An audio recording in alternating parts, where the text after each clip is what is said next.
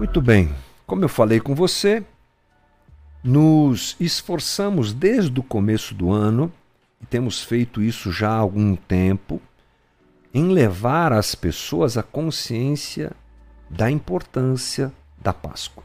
Por isso a nossa comunidade sempre reserva os primeiros meses do ano para focarmos nisso, já que Páscoa é um momento muito importante para nós. É a celebração da morte e da ressurreição do nosso Senhor Jesus Cristo, a base da nossa fé. De alguma maneira, nós nos esquecemos um pouco disso. Nos focamos bastante no Natal, ok, não tem problema celebrar o Natal, mas nos perdemos quanto à importância da Páscoa. Por isso a gente está pregando sobre, no nosso caso, Casa da Rocha Guarulhos, Independência e Tatuapé, desde o primeiro domingo do ano, praticamente, estamos falando sobre a última semana de vida de Jesus. Cada acontecimento, cada movimento de Jesus, isso aos domingos, né? Construímos esse cenário junto com quem acompanhou esses papos todos aqui e espero que isso tenha fortalecido a tua, a tua percepção sobre a obra da cruz, coisa assim inegociável quando nós pensamos em fé cristã. Colocar a cruz no seu devido lugar é inegociável. E essa semana é a chamada Semana Santa. Não é? A tradição cristã, a tradição católica, é claro, chama esta semana de Semana Santa. O que é que a gente está relembrando nessa semana? Bom, a Semana Santa é uma tradição religiosa cristã que celebra a paixão, a morte e a ressurreição de Jesus. É isso que nós estamos celebrando, nos lembrando nesses dias. Ela se inicia no Domingo de Ramos, que seria ontem, ou que foi ontem, quando a gente pensa em celebração. O Domingo de Ramos tem esse nome porque ele celebra, ele lembra a entrada de Jesus em Jerusalém. Ramos que foram colocados, não é, diante de Jesus, prática também Uh, comum, inclusive no texto bíblico no Antigo Testamento você tem referências bastante fortes sobre isso. Jesus entra em Jerusalém, começa a sua última semana de vida, não é? E depois temos uma sequência de fatos que terminam com a ressurreição de Jesus no outro domingo. Então é de domingo a domingo, domingo de Ramos, domingo de Páscoa. Nós tivemos a celebração do Domingo de Ramos ontem, na tradição cristã. Vamos esclarecer algumas coisas importantes, historicamente falando. Durante os três primeiros séculos da história do cristianismo, os trezentos anos iniciais da história do cristianismo, a Páscoa foi a única celebração universal feita pelos cristãos. Só a Páscoa era celebrada de forma universal. Em trezentos e vinte e cinco depois de Cristo, é claro, o Concílio de Nicéia aconteceu. O que é um concílio, gente? Era uma reunião do o primeiro concílio foi o Concílio de Jerusalém, e esse registro nós temos ali no livro de Atos, a reunião dos apóstolos para definirem várias situações a respeito da espiritualidade, do cristianismo, do que Jesus disse, como é que eles viveriam. Foi o primeiro concílio. Nós temos muitos concílios na história e esse aqui é bem conhecido, o Concílio de Nicéia, foi presidido pelo imperador Constantino. Lembra desse cara? Esse imperador, ele era o imperador de Roma, gente, o homem provavelmente na época com o maior poder existente na Terra, e ele se converte ao cristianismo. Esse se converte, alguns estudiosos colocam entre aspas, porque dizem que pode ter sido uma jogada política. Não vou entrar nesse mérito, porque se os estudiosos não se definem, eu também não vou me definir. Mas foi a época do, foi o momento do, da conversão, não é? Constantino se converte e ele traz a religião cristã como religião oficial do império. Então imagine a mudança. Quem era perseguido agora faz parte do poder. É uma mudança absurda, gigantesca na história. E ele então convoca esse concílio, e esse concílio que foi organizado pelo Papa Silvestre I, olha que interessante aí, ele consolida a doutrina católica, Ele escolhe, eles escolhem eh, livros sagrados, datas religiosas, e aí dentro desse concílio aconteceu a definição a respeito da Semana Santa, que seria comemorada, eh, como nós falamos aqui, de um domingo a outro. Aí você vai falar assim, mas isso aí é coisa de igreja católica, o que, que é isso, meu irmão? Isso é evangelho. Essa é uma possibilidade muito bacana para nós celebrarmos como protestantes. Os evangélicos não gostam muito disso, mas eu acho que a fé protestante agasalha essa possibilidade tranquilamente, porque estamos falando da celebração da última semana de vida de Jesus, que a gente divide assim. Domingo de Ramos, entrada de Jesus em Jerusalém, ontem, hoje, amanhã e quarta, segunda, terça e quarta, aconteceram muitas coisas com Jesus, né? Muitas coisas. Daqui a pouco eu explico melhor isso. Aí nós temos a sexta, perdão, a quinta, então domingo de Ramos, segunda, terça e quarta, vários acontecimentos, quinta, última ceia e prisão de Jesus, sexta, crucificação, sepultamento, sábado, espera e domingo, ressurreição, dia quatro de abril, próximo domingo. Muito bem, então nós vamos seguir esse cronograma, tá bom? O grande desafio é que segunda, terça e quarta nós temos muitos acontecimentos e dificuldades cronológicas. O que aconteceu primeiro, o que aconteceu depois, os evangelhos não, não têm a, a pretensão de serem exatos nesse sentido, então nós temos problemas de cronologia. O que cabe a nós é escolhermos alguns acontecimentos e perceber o que está acontecendo. E hoje eu quero falar com você sobre um acontecimento que é a entrada de Jesus, melhor, a entrada foi ontem, o acesso de Jesus ao templo e o que ele fez no templo, tá bom? Nossa segunda-feira da dita Semana Santa, se você gosta ou não desse nome, fique à vontade, mas dessa semana... que é a última semana de vida de Jesus, é, nós vamos então falar sobre a entrada de Jesus é, no templo, a ida de Jesus ao templo. Deixa eu fazer uma, uma pausa rápida aqui, gente, peraí.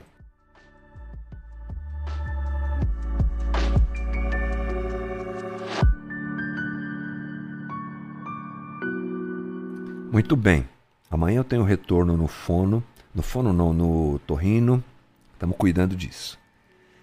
Marcos onze, onze. Jesus entrou em Jerusalém, dirigiu-se ao templo, observou tudo à sua volta, como já era tarde, foi para Betânia com os doze. Veja só, esse primeiro versículo do texto de Marcos onze, onze, espero que você esteja lendo comigo, aí eu não tenho como colocar na tela hoje, ele mostra que Jesus entra em Jerusalém, vai até o templo, olha o templo, observa tudo que está à sua volta, já era meio tarde, ele vai para Betânia, dois quilômetros distante de Jerusalém. Como muitos que vinham para a Páscoa, Jesus e seus discípulos resolvem se hospedar numa cidade próxima por conta do tumulto e por, com certeza dos preços e da dificuldade de achar um lugar para se dormir em Jerusalém. Versículo doze, no dia seguinte, olha só que interessante, ele já... se dirige ao templo. No dia seguinte, aí vamos para o quinze. Chegando Jesus, perdão, chegando a Jerusalém, Jesus entrou no templo e ali começou a expulsar os que estavam comprando e vendendo. Derrubou as mesas dos cambistas e as cadeiras dos que vendiam pombas e não permitia que ninguém carregasse mercadorias pelo templo. E os ensinava dizendo: não está escrito, a minha casa será chamada casa de oração para todos os povos, mas vocês fizeram dela um covil de ladrões. Os chefes dos sacerdotes e os mestres da lei ouviram essas palavras e começaram a procurar uma forma de matá-lo, pois o temiam, visto que toda a multidão estava maravilhada com o seu ensino. Bom, vamos pensar muito rapidamente sobre o que está acontecendo aqui. Jesus entra em Jerusalém, vai até o templo, observa, sai, vai para Betânia, dorme em Betânia com seus discípulos. Na manhã seguinte, hoje, segunda-feira, Ele entrou em Jerusalém domingo, ontem, é a nossa celebração. Hoje ele volta para Jerusalém e vai direto no templo. Chegando no templo, ele faz o que nós lemos aqui. Ele interfere diretamente naquilo tudo que estava acontecendo no templo. Ele, os outros evangelhos, outros evangelistas registram que ele faz um azorrague, um tipo de chicote com algumas cordas e, e realmente coloca o pessoal para correr. Às vezes nós temos uma imagem mais rápida, pelo menos a minha percepção, de que Jesus fez um alvoroço assim, acabou e foi embora. Não, Jesus tomou conta do templo durante algumas horas. Ele não deixava que mercadorias circulassem. Obviamente ele não está fazendo isso sozinho, ele tem o apoio de gente que está com ele.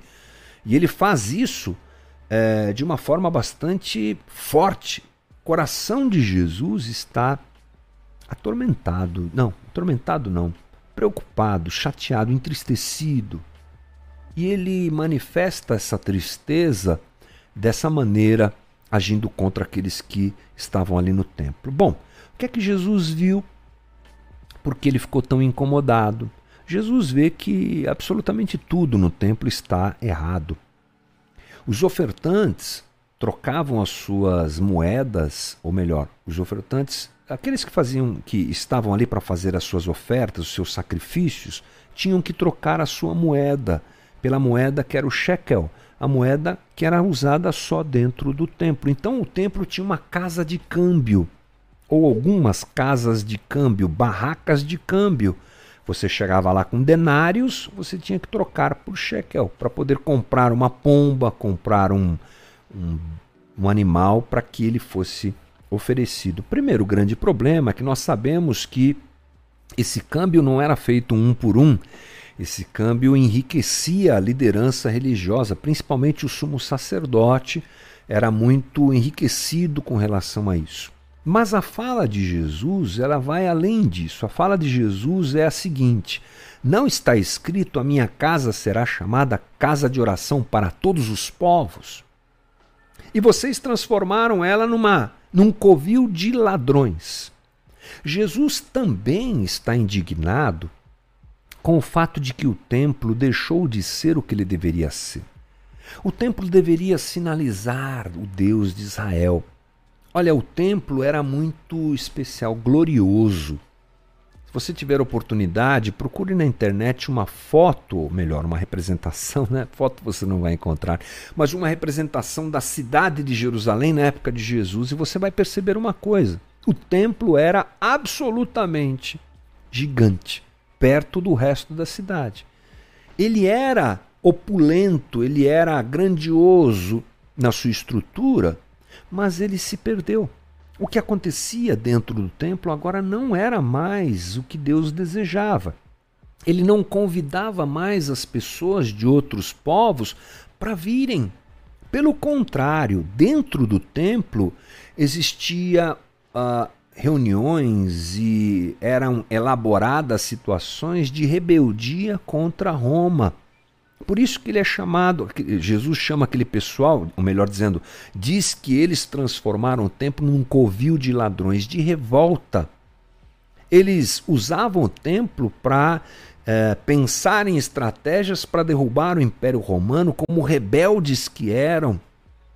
Portanto, o templo perdeu a sua função. E toda ele, represent, ele representando a religião de Israel, perdeu toda a sua função. Tudo aquilo que deveria acontecer deixou de acontecer. O clero está corrompido pelo dinheiro e o sistema está comprometido, não mais atraindo gente para Deus, mas rejeitando, expulsando, se tornando exclusivo e não inclusivo. Então a religião de Israel não é aquela mais que o Pai instituiu. As palavras do profeta Oséias, em Oséias seis, seis, misericórdia quero e não holocaustos, estavam com certeza no coração de Jesus nesse momento. Israel deixa de ser referência para outras nações e se torna um povo longe do propósito divino. Jesus, quando chega ali no templo e percebe tudo o que acontece ali, ele não vê mais a família de Deus, ele vê um grupo de que interesses pessoais, cada um lutando por si, cada um roubando para si, cada um pensando em si. E Jesus não pode concordar com uma religião de interesses egoístas. Não foi essa a visão de vida que Deus deu a Israel. O Deus que Jesus sabe que é o Deus real, seu próprio Pai, é claro, ele é aquele a quem só presta um culto que é movido por corações dispostos a alcançar o outro. O culto que alcança a Deus, que se presta a Deus, o culto genuíno a Deus, não é feito por indivíduos, mas por uma coletividade, coisa que Israel havia perdido absolutamente. A, expres... a exploração, melhor dizendo, dentro da religião de Israel, é um sinal da perda da sua identidade profética e missiológica. Né? Se eu exploro o outro, já me perdi, porque um dos valores prim... primeiros do Evangelho, e nesse caso, mesmo sendo algo relativo ao Antigo Testamento, uma das coisas primeiras da instituição da lei e da religião de Israel, era a prioridade ao outro, era o compartilhar com o outro, era o meu, a minha diminuição para a valorização do outro. Tudo isso havia se perdido. Bem, nessa segunda-feira em que celebramos o último, a última semana de vida de Jesus, olhando para o que ele viveu na segunda, que foi essa entrada no templo e essa denúncia toda, isso deve servir para nós, gente. Isso deve servir para nós. O perigo de nós abraçarmos essa religião fria, distante, o perigo de nós encararmos essa religião como instrumento de lucro pessoal, e a partir disso nos relacionarmos com Deus de maneira mercantil. O que posso ter? O que Deus vai me dar? E chegarmos ao máximo do que temos visto tão claramente na religião cristã no Brasil, uma religião que prega em alto e bom som que Deus está aqui para nos abençoar e que nós temos direito de pedir todas essas coisas a Deus, ela se funde claramente com a mesma situação que Israel vivia naqueles dias. Se Jesus entrasse nos templos hoje, penso eu que ele teria o mesmo tipo de reação que ele teve aquele dia, porque nós mercantilizamos a fé. Rejeitamos os esquisitos a nossos olhos, rejeitamos os que não têm o entendimento de Deus como nós, rejeitamos aqueles que não professam a mesma fé que nós. Nos tornamos exclusivos e não inclusivos. Portanto, é, por, é importante trabalharmos o nosso coração nessa segunda-feira para revermos a nossa forma de viver o Evangelho. Desde o começo, Israel se mostra relutante ao amor de, de Deus, ao amor divino, e se perde na sua capacidade de perceber o amor de Deus. Se perde na sua relação com Deus. Infelizmente, o destino de Israel é realmente o afastamento de Deus de toda aquela estrutura. E uma nova era começa com a chegada de Jesus e com aquilo que ele ressignifica na cruz. Mas corremos o mesmo perigo, é de transformarmos o nosso amor em algo mercantil, baseado na troca e não na graça. Na segunda-feira desta semana chamada Semana Santa, eu proponho a você que cada um de nós avalie como é que funciona a nossa relação com o Pai. Se ela também não tem sido mercantilista, se ela não tem sido exclusivista, se ela não tem sido um instrumento de distanciamento de outros, ou se ela tem sido a real fé. A real fé em Jesus Cristo. E se nós temos vivido uma vida cristã, efetiva. Olhando para o que Israel faz, olhando para o comportamento daqueles homens, nós já temos um padrão do, do que não fazer. O que não fazer? Como não ser? A partir disso, vamos construir uma espiritualidade bíblica, genuína e real, né? Conforme o convite que Jesus também faz para nós. Que seja uma boa segunda-feira para todos nós, iniciando essas conversas sobre Páscoa, pedindo a Jesus que desperte o nosso coração nessa semana para entendermos o caminho que ele viveu, o que ele quis dizer com aquilo que ele disse, o que ele quis dizer com aquilo que ele fez. E a gente cresça um bocadinho mais nessa semana na nossa relação com Jesus.